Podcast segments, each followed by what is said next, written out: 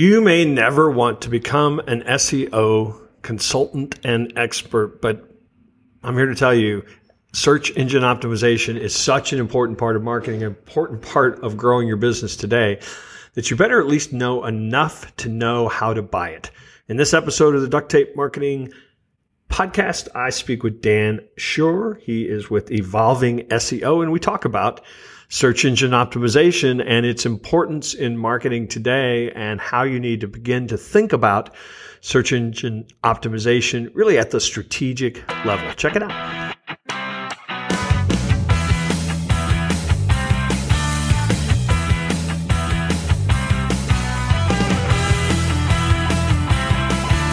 This episode of the Duct Tape Marketing Podcast is sponsored by Ahrefs, the SEO tool set that I use every single day. And listen into this episode because I'm going to tell you how you can win a full year subscription, over $2,000 value on this amazing tool. Check it out.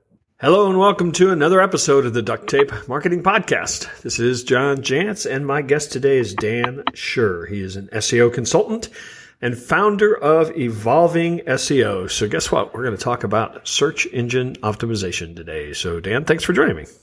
John, it's a pleasure to be on your show. So, I like to talk about how SEO has evolved, and since uh, it's right in the name of your company, uh, g- give me your take on how has search engine optimization evolved, say, over the last five years or so. Sure. And John, I'd first like to say it's a huge honor to be on your show. I listened to this podcast back in like 2009 or something when I was first getting into the world of online marketing. So it's a huge honor to be actually a guest on the show now. So thank you for having me. Thanks. And, and I, I guess I've been doing this a while. so SEO has really changed a lot in the last five years because of how Google has been able to innovate how they return results, meaning they're turning results at a, a, higher quality now, a higher relevance, less dependent upon the old spammy links that we used to see, you know, with their Panda, their Penguin updates. That really cleaned up their search results. And it forced us as marketers and SEOs to really do actual, like, believe it or not, real marketing real content marketing in order to win in Google. That was really like the big first step in an evolution. And then the second one in the last few years has really been their advancements in machine learning and artificial intelligence, meaning that Google can now take search queries that they very rarely see or have never seen before and actually able to interpret those and rewrite those queries in a way where they can understand the intent behind them. And then finally attach to that is just their their extreme innovation with like things like the knowledge graph and entities. You know, if you search like uh, Steve Carell, right, like as an actor, they know what movies he's been in, what shows he's been in, what other actors and actresses he might be have relationships with. So those innovations in a broad sense are huge in the world of SEO, but I myself is like a true creative and a true marketer, like that wants to do great marketing. I love that because yeah. it really is pushing everyone to actually do great marketing. And so to me, all those advancements are a huge positive.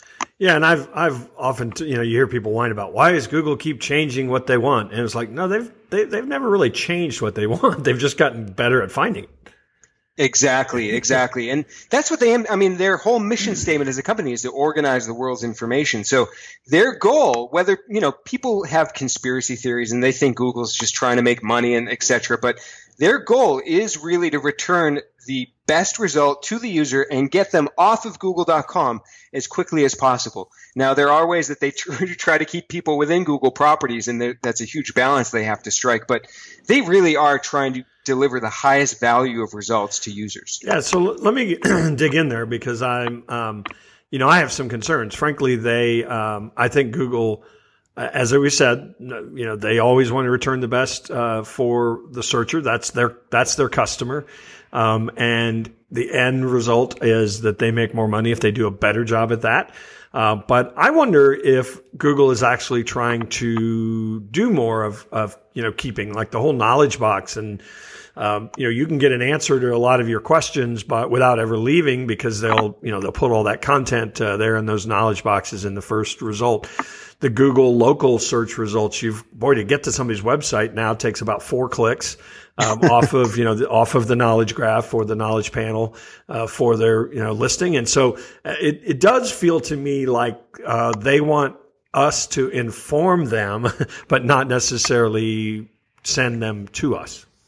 It's a huge dilemma, right? Because as soon as you put a site on the web, Google can crawl it, scrape your data, and then put it in their search results with really no repercussions on their part.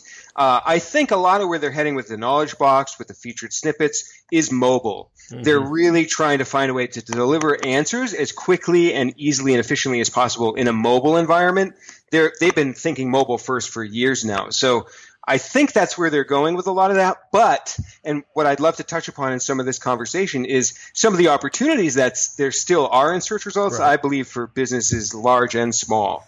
Well, and you, you kind of mentioned this already, and I think a lot of SEO folks are coming around to this that, and really a lot of marketing folks. I mean, we, I have a network of, of marketing consultants and a great deal of the draw, I think, to folks that join us uh, that maybe are web designers or content people or SEOs, they realize they actually can't do their job anymore without connecting all those things. That that you know the, the, days when you'd go hire a web designer to design a nice site, and then you'd find somebody to fill it up with content, and then you'd turn to an SEO person to SEO it. Um, you know those days are really over because I think that SEO and content and even design of your website is really risen to the strategic level people ask me all the time, when should I start SEO? Right. And my answer, there's no starting or stopping. I, I, have this thing I say where SEO is happening whether you want it to or not. Like for anybody listening out there, go to Google, type your name or your business name, and you're going to find things on the web that maybe you didn't put there or didn't intend for there to be there. And in some cases, there's been businesses where you type their brand name in Google and then it says scandal after that and auto suggest. Those are never fun situations. So SEO is like this living, breathing thing that's happening all of the time. There's no beginning or no end. So to your point, John, and it's great, is everybody needs to be thinking about SEO from the very beginning. The second you have the idea to put a website online, mm-hmm. you need to bring in the SEO consultant or or educate yourself on SEO to make sure you're at least covering your bases. Yeah, and I, I mean that, that that was kind of my point. You know, when we design websites today, it's after we've done keyword research. Uh, at least in my uh, world, uh, because the structure of the website is probably going to be dependent upon you know how I want to show up long term in the content game. That's exactly right. Is you know, the, you nailed it. The keyword research dictates the architecture. Yeah. If you're trying to determine if you sell services and you're not aligning your landing pages for your services with the way your consumers are actually searching for them. This is a common thing I see with all business owners. They want to call their product or their service what they want to call it, sure. not what their market's calling it. And so to your point, John, as well, that keyword research is going to help you figure out how your market is talking about the thing that you're selling and then be able to create the pages around that. So when you get a client, um, you know, it, would be great if you started with the blank piece of paper, but I'm guessing 99% of the time you're unraveling something somebody's been working on for a while.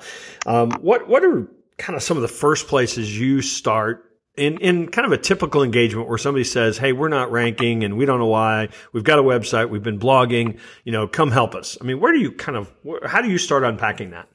Yeah, there's two fundamental cornerstones. One is what you just mentioned, the keyword research. Everything has to begin with like, what do you want to rank for? Like, so many people uh, come wanting SEO advice, and they have no idea what they even what the goal is, right? right what they're right. trying to rank for. So, number one is a solid, in-depth keyword research and analysis process where we are trying to find the keywords that align to their products and services. So that part of it's number one, making sure, then making sure they have the pages, the content, etc., to align with that and actually drive traffic for those keywords. But number two is a solid site audit. Uh, so many, you know, it's a common service now. It's mm-hmm. not fun. It's not super sexy. It doesn't necessarily always drive your rankings up, but it's important. It needs to happen a site audit is going to fine tune your website to make sure that when you do create content, when you do maybe acquire some backlinks or do some good PR campaign or something, that your site is set up for success, right? And that you're not uh, doing something by accident, like blocking Google from accessing your site with your robots.txt file, which I've seen happen before. Sure. So all of these things are really like the two fundamental areas that I always begin an SEO engagement with. Yeah, and I, and I think sometimes not that I, I mean I've spent a lot of my time trying to tell people this stuff is not that complex. that uh, a lot of people try to make it complex, but there are elements that. Uh, that are important. I mean, just to just to your point, uh, I I had somebody come to me and say, you know, we're not ranking for anything. I don't know why. Will you take a look. And so I took a look and man, nice website, nice structure, nice content, very, you know, somebody done a lot of on page work. Uh, they had, you know, some links back to their site. I mean, a lot of the things you normally look for, and yet they weren't ranking for anything. And I went into their Search Console, no, you know, no penalties uh, of any uh, kind that I could find. Uh, it finally came down to their site just loaded so darn slow that yeah. Google just was whacking them really big time and uh, fixed that one thing. Um, and it, almost overnight, uh, they start ranking again. So, in in your view, I know everybody's looking for the silver bullet that doesn't exist, but in your view, you know, what are kind of in most cases the the, the handful of really important ranking factors? So for ranking factors, I want to separate it from uh, product and service pages, pages versus content. Sure. They're two very different things. So let's talk about product and service pages first. Uh, number one, my opinion is uh, you need like this is a common mistake with all e-commerce sites. They want to rank for something, but they literally don't have a page targeting that targeting that thing. Yeah. Like I was working with a client that sells uh, men's clothing, and they want to rank for men's winter jackets. Guess what? They didn't have a category page for that. So it's kind of common sense, but that's step number one is like you need the page to target that topic or that product or right. thing that you want to rank for. That's number one. Once you have that page, a lot of people think like, oh, should I, you know, stuff keywords on it or put a paragraph of text above the product listings? None of that really matters in the grand scheme of things. What I would say is once you have a page that you know what you want it to rank for, winter men's jackets, in your title tag, have that keyword. In the URL, have the keyword. And then beyond that, which I love. It's about having a great page that really engages and satisfies the user when they land on it from that search intent. Mm-hmm. And that's a lot there. So I'll unpack that a little bit. Like yeah. you have to trace everything back to what is the intent of what the user wants to accomplish when they perform a search. So if somebody's searching winter men's jackets, that could be a transactional search, but it might be a browsing search where they're researching what the best winter men's jacket is. So guess what? If you're an e-commerce site but you educate people when they land on your category page. If you educate to them to like, you know, what makes a great winter jacket? Is it lightweight? Does it have the best insulation? Like whatever that is, that's a great page that helps engage that uh, user with that intent when they land on it. So, you know, Google's looking at that. Google's trying to look at things like goal completions, uh, you know, like people returning to the site. So all of those UX factors are super important for products and services. Number two, believe it or not, is how much Google perceives your brand to be an authority around your topic. Mm-hmm. And there's one very strong way that I think they're doing this, and that is with brand search volume and then brand search volume with your keyword after it. So, my company is Evolving SEO. If people are going to Evolving SEO, if people are going to Google, they type Evolving SEO, SEO audit as a search in Google. That's a strong signal to Google that they're actually looking for the service that I provide, mm. and I'm a brand that's reputable around that. Mm-hmm. So there's a lot of ways we can get into to actually influence search behavior to do that. Offline ads are huge. Instagram mm. ads are huge, which is funny because to your point earlier, John, that's not like SEO necessarily. That's advertising and social media, but it all feeds back into the SEO. So it's kind of a long-winded way to say that like all these other factors surrounding your products and services really help that page rank. I mean, we could do an entire, you know, out like hours on that.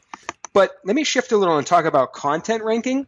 And I'd love to chat about content marketing and SEO for a few minutes sure. after that, if we have a few minutes. Um, if you have a blog post that you want to rank in Google, again, you need to know what, what keyword you want to rank that post with to begin with. That's number one. The mistake people make is they have no idea what search term they actually even are targeting. But once you have that determined, then there's a few ranking factors, in my opinion, that are critical. I mentioned UX, I mentioned brand, but topical linking is huge. So think about it from a user's perspective. Somebody goes to Google, they search how to tie a tie. That user might be interested in more content around fashion, around maintenance, or like how to like use your clothing correctly, how to dress, like how to match outfits, whatever it is. So on your blog post pages, you need to be linking to your categories of content as well as related pieces of content to help pull that user through the funnel, through the journey of what they're actually trying to do. Somebody searching how to tie a tie, like think about what situation they might be in. Are they going to a wedding? Are they, you know, going to a prom? Like what are they doing? And think about how you can link to your other resources one click away from that article on your site uh, to help guide them through that process. And then the last thing I'll mention here, John, is storytelling. Uh, I was working with a client, huge client. I can't mention them, but very, very well known client. They wanted to publish content for knowledge workers.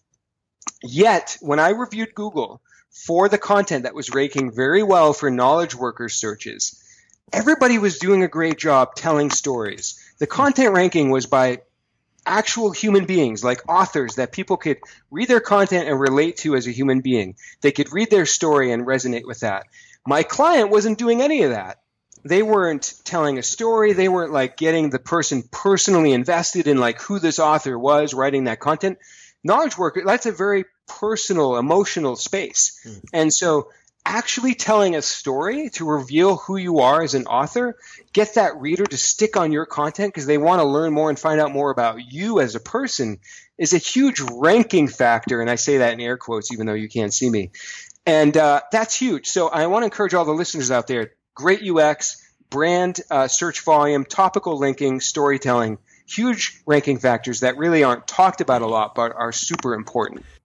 Hey, I wanted to remind you this episode of the Duct Tape Marketing Podcast is sponsored by Ahrefs, and I'm giving away a full year subscription to this awesome tool that helps you grow your search traffic, research your competitors, and monitor your niche. I use this tool every single day. One of my favorite ways to use it is to learn why competitors are ranking so high and what I need to do to outrank them. There's so many great backlink tools, search tools, keyword research tools, rank tracking, all built into this tool. And that's why I love it so much. If you want to enter to win a full year of this tool, that's like $2,000 value. Go to duct tape marketing podcast. And find this episode if you're listening to this if you're on the page it's uh, the links are down below. Uh, but you're going to subscribe to the podcast. You are going to maybe uh, do a little tweet to get some extra bonus entries. And in a couple weeks we will pick a winner and we'll let you know if you want a full year. So go check it out one of the things we end up working with is a lot of folks that they just really haven't had any content. I mean, they're waking up to it and realizing they need to, but you know, it's kind of a they're almost starting from zero. And there's a, there's a lot of SEO branded content out there that is really trying to teach people how to write that one big like unicorn post that's going to get them, you know, thousands of of visits, uh, you know, over you know so many days and or so many months, and uh, you know how do how do you kind of reconcile that with the fact that that a lot of businesses, most small businesses anyway, need need to kind of view traffic as an asset, you know, rather than a couple home runs. It's something that they they build kind of over time. And again, maybe maybe you disagree with that idea. Yeah, no, I don't disagree at all. I am well aware of the realities of the sometimes minimal resources that small medium businesses have. So sure, I mean, if you have the resources or if you're just sitting around because you know you have tons of extra time. You're not married. You don't have kids. You want to create some massive guide or piece of content. Great. But most people don't have that. So there's still ways to find topics create content and drive good amounts of traffic with posts that are not these like 5000 word mammoth guides pieces of content. One example i'll give you is i had a client very similar situation small website low domain authority uh, I did some keyword research for them, and I'll be happy to talk through what that process is. But I gave them a topic. I gave them 10 topics, actually. They wrote about all 10. But one of those in particular did so well that after six months, they had 35,000 visits from Google. And, uh, you know, they, in the first 90 days, they had like 2,000, but mm-hmm. Google, like, takes some time to kind of ramp up mm-hmm. in terms of your rankings. Now, this piece of content was not some earth shattering, you know, 10,000 word ebook or guide. It was maybe a thousand word blog post that I'm guessing probably took their writer maybe five or six hours to do. But it was all about pointing in the right direction. It was all about aiming. And that's what a lot of people are not doing and taking advantage of when it comes to content marketing and SEO. They're just throwing out blog posts. There's no strategy right. behind it, and there's no aiming at the, the topic that has opportunity. Yeah, no question. So let's say you get one of those. Like I, I have a couple funny ones that you know, I don't necessarily make any money off of, but they are definitely top of the funnel lead capture opportunities for me. Uh, so mm-hmm. let's say you get one of those, like like I wrote a post years ago on uh, replacement tools for the Google Google Keyword Planner, um, and that's you know like number three in Google. I get about a thousand visits every day for that. Have for years. Wrote another one about Facebook. Same deal. So if somebody does kind of catch lightning in a jar for one of those kinds of things, uh, how do they take advantage of that? Because you know a whole bunch of people just visiting their website obviously is not going to make them any money. Yeah, I think the first thing to do is make sure you're measuring everything correctly. So, for anybody out there that has something like that, make sure to go to your assisted conversions in Google Analytics. Well, first of all, make sure you have some kind of goal tracking set up to even measure this.